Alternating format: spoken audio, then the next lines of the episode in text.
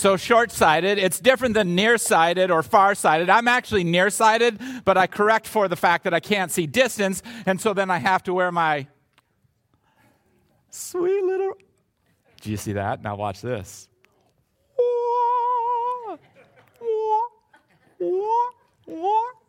Isn't that cool? At any rate, okay. So, okay, it's not nearsighted. Okay, it's it, it's short-sighted. Okay, it's not being, but it borrows from the whole ocular world, right? It, it, it is this metaphor, right, that you lack in foresight. Okay, lacking the ability to see things for the way they truly are. So, a short-sighted attitude would seek short-term profits over long-term stability. Uh, a short-sighted individual would be when you choose to spend in order to appear impressive and then you have to put the Gulfstream G650 up for sale. Hashtag WeWork. Wall Street Journal article for those short sighted, not paying attention to your personal health until you're 65. Short sighted, this is short sighted, when you do not see the implications of putting chicken on the counter.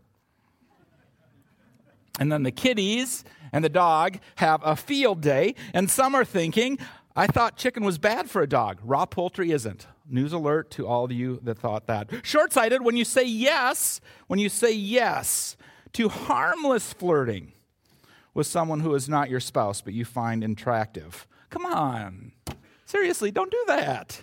Short sighted when you pick a fight with the smallest NHL player, okay? The smallest NHL player is Nat, uh, Nathan Gerbe, okay? He's five foot four inches, okay?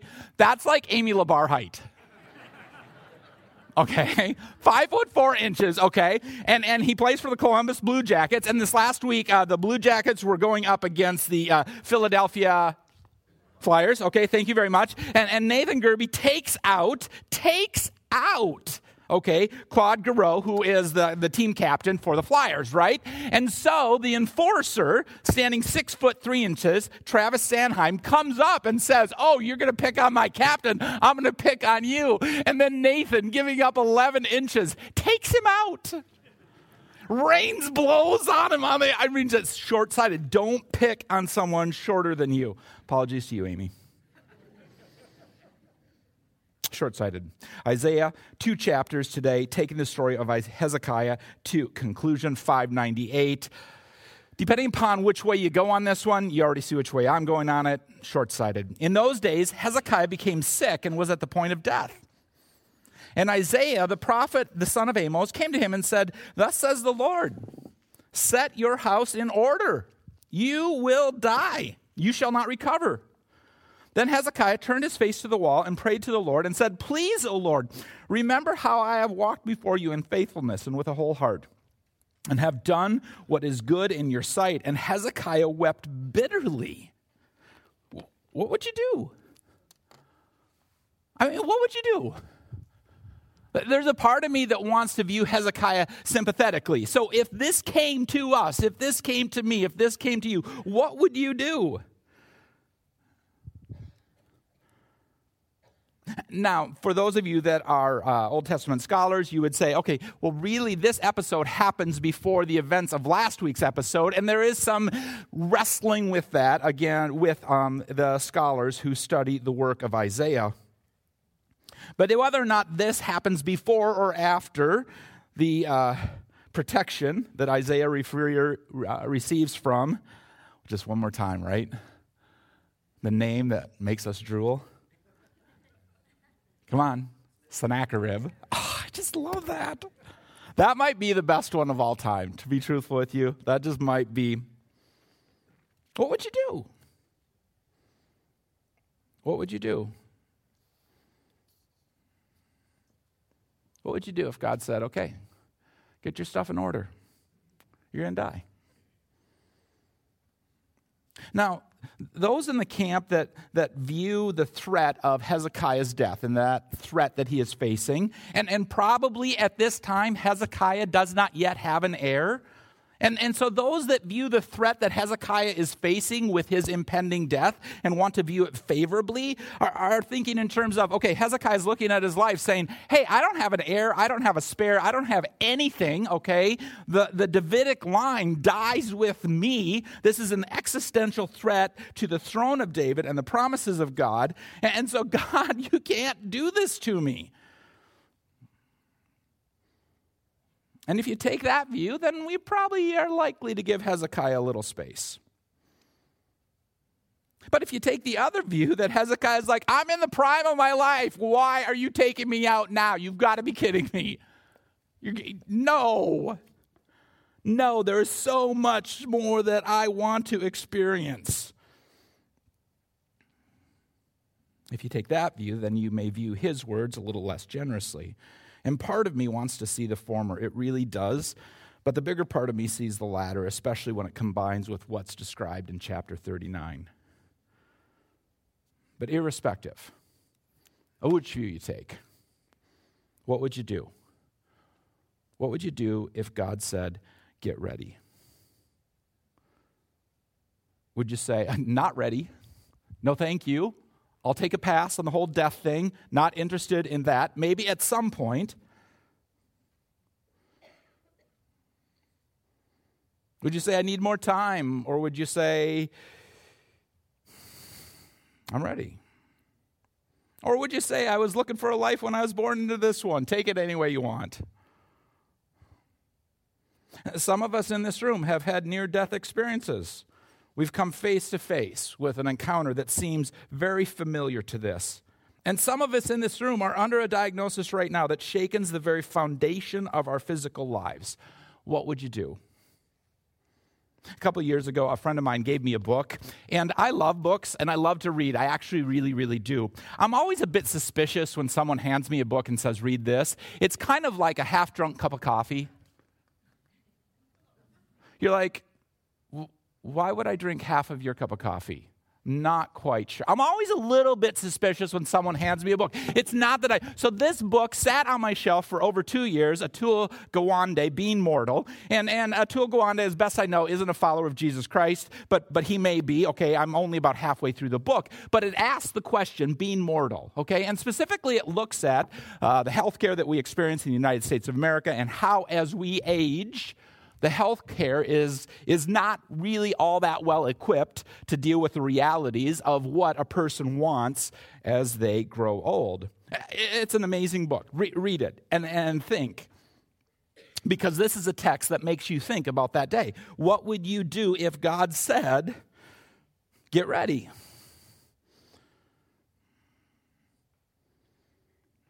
And as I said, some of us in this room have had this near death experience, and some of this room right now are under a diagnosis right now that, that, that, threatens our physical health. And all of us in this room, folks, all of us will die. All of us will die. So, what would you do? What would you do? Get ready? Be ready? Or a more short sighted view of the this doesn't really matter to me. What I love, and by love, I mean don't understand in any way, shape, or form and view incredibly sarcastically is the guy who takes the pathway of ambivalence, okay? The guy who faces the reality or is told the reality that he will die and is like, eh, now, that same guy would never, ever, ever think of letting his vehicle get beyond the service interval.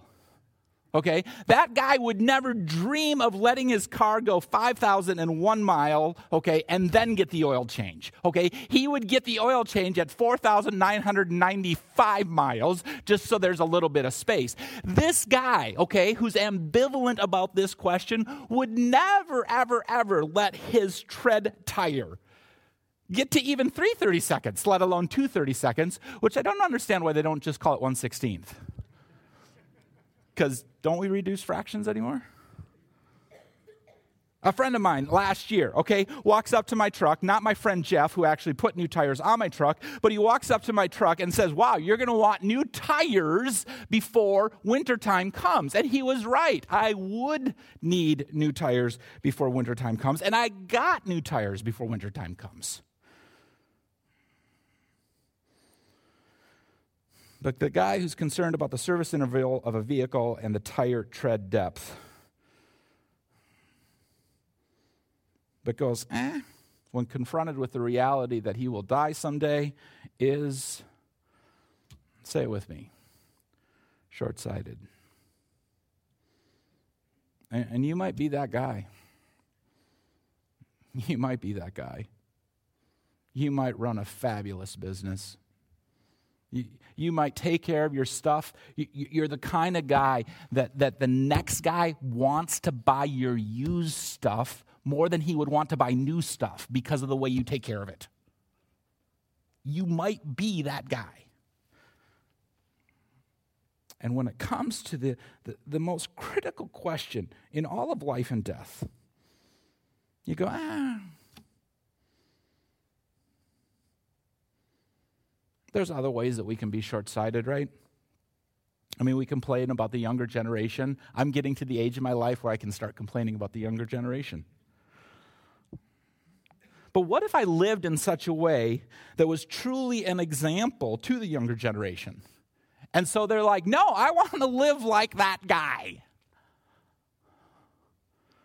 Or am I short sighted and just complain about the younger generation and the fact that they don't live the way that I think that they should live?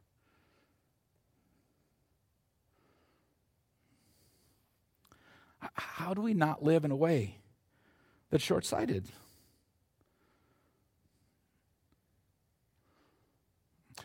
When we live with the sense that our spouse is not our priority, we're short sighted. To quote the show The Crown, she is the job, boys.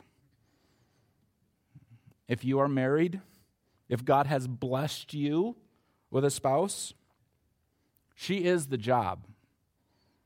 What you your family is your legacy. You will one day stand before a holy God who will say, Hey, I gave this person to you. It was a gift. You did not earn it. What did you do? Was a jerk. Great. This isn't hard stuff. And I'm not suggesting you need to go quit your job, but just live in such a day in light, in lo- live in such a way, in light of eternity, in, in light of the fact that God says, here's the deal. It's not hard. This is just rational thought process. Of course, if you can't think rationally, it's hard to think rationally. And if you can't think rationally, maybe find someone who can, or just say, I need help. But for goodness sakes, don't be short sighted. At any rate, he gets healed. Hezekiah turns his face to the Lord, wall. Please, Lord. Verse 4 The word of the Lord came to Isaiah Go and say to Hezekiah, Thus says the Lord, the God of your father, I have heard your prayer, I have seen your tears. Behold, I will add 15 years to your life. I will deliver you and this city out of the hand of the king of Assyria and will defend this city. This shall be a sign to you from the Lord that the Lord will do this thing that he has promised. Behold, I will make the shadow cast by the declining sun on the dial of Ahaz turn back 10 steps. Impressive. Sun's going the opposite direction now. So the sun turned back on the dial, the 10 steps by which it had declined. And then comes this poem, right? And you can read it on your own time, but, but you get a sense of it right off the bat. Okay, I said, Hezekiah is saying this, I said, in the middle of my days, probably this is a Hebrew euphemism for in the prime of my life. Okay, I was at the zenith of my powers. Okay, I was at the strength beyond all strength, and I was struck down. Okay, and, and he makes this kind of a, hey, I'm happy, I'm healed, but a little bit of a lament, and it's kind of this intriguing vibe. And we can thank Hezekiah for his honesty. And you can read the poem on your own. What would you do with 15 more years? So, God says to you today, get ready. It's going to be done this week. We're shutting it all down. And you're like, no, I'm in the prime of my life. And God's like, okay, fine, sounds good. We'll give you 15 more years. What would you do with the 15 years? If you had 15 years starting today, what would you do with it? Would you live in such a way that your last check bounces? Okay, you know, wow, I got 15 years. Okay, I, t- I take I take the fifty dollars, divide them by fifteen, carry the one, subtract the two, and and I get to the point where fifteen years from now, boom, I'm out of cash, I'm done, and we would say that that kind of living would be short-sighted, and you'd be like, but no, it's my money, I get to do what I want with my money. Okay, okay, if we have to have that discussion, we don't have enough time today.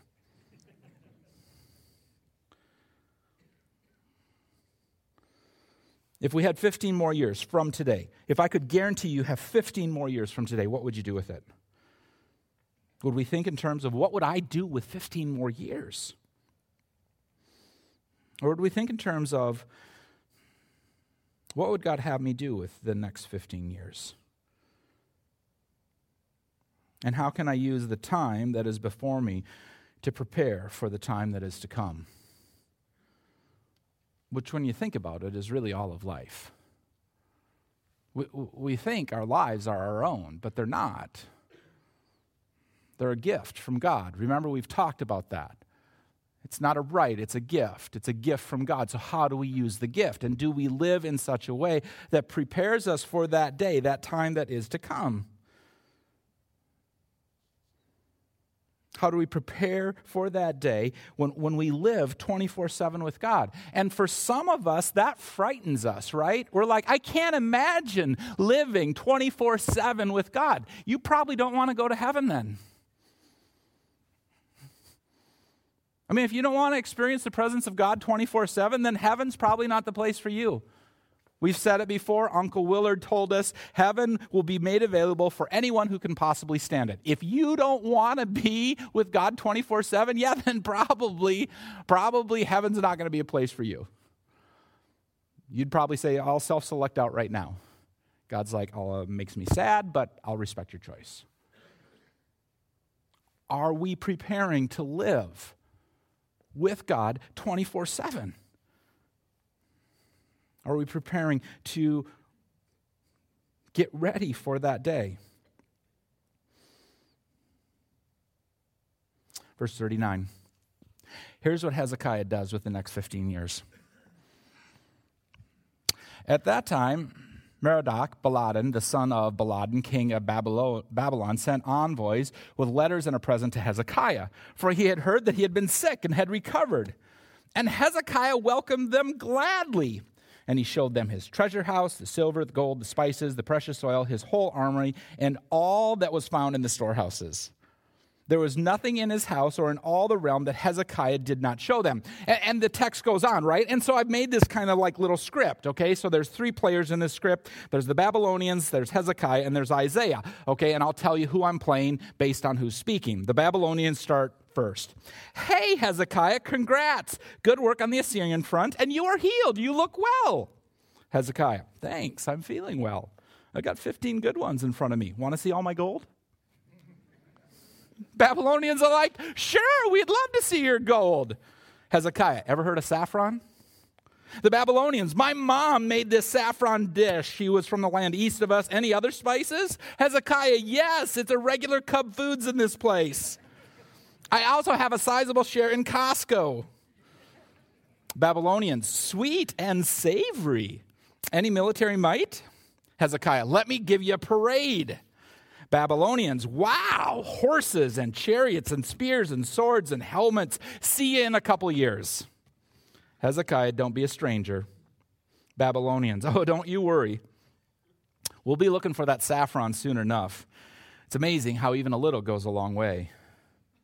Isaiah enters the room. Uh, who is that? Hezekiah, just some friends who wanted to give me a, a, tip of the hat for being healthy and wealthy and instrumental in reducing the Assyrian aggression. Isaiah, um, what did you show him? Hezekiah, well, basically everything that has monetary or military value. Isaiah, not your best move. In fact, it's going to be theirs when you die. Hezekiah, well, at least I get 15 more years. Short sighted. What do you do with this story, right? because that's where the rubber meets the road. How does the story change your life? Or you, you allow it to change your life? Or are you more concerned about your tire tread depth?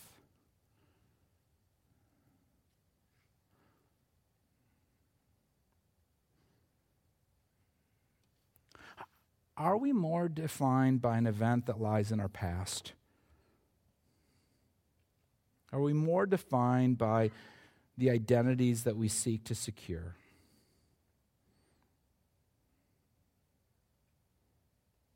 Or are we preparing for that which is future? That which will be our future?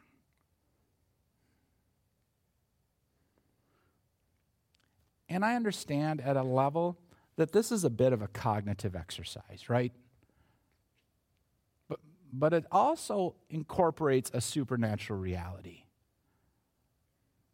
It's a willingness that each of us have to say, maybe I'm not living the way that I should, and I don't know how to change. And so we ask for God to do a supernatural thing in our lives. We ask for a change in our point of view. We ask for a change in our priorities.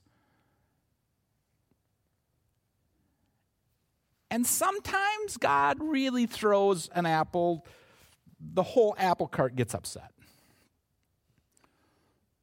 But most of the time, God whispers, Live for me today. Follow me today. Prioritize your life based on the values that I value.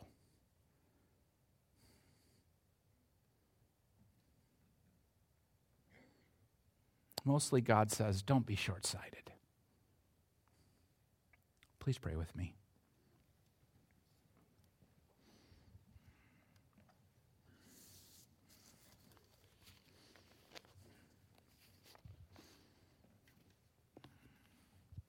It's a day we're all going to face, folks. And for some of us, it's going to come quicker than for others.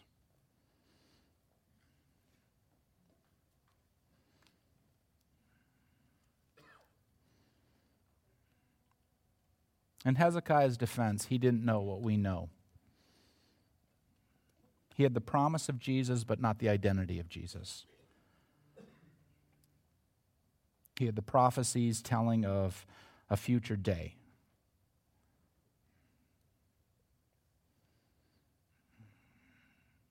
But history has revealed to us the risen Lord. And because of him, our security our future is secure.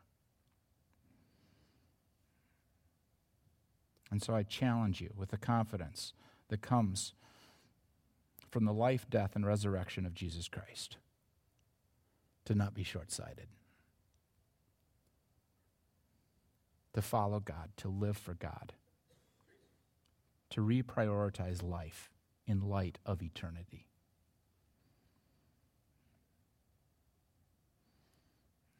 ask God for a miracle. Ask God to supernaturally change your life.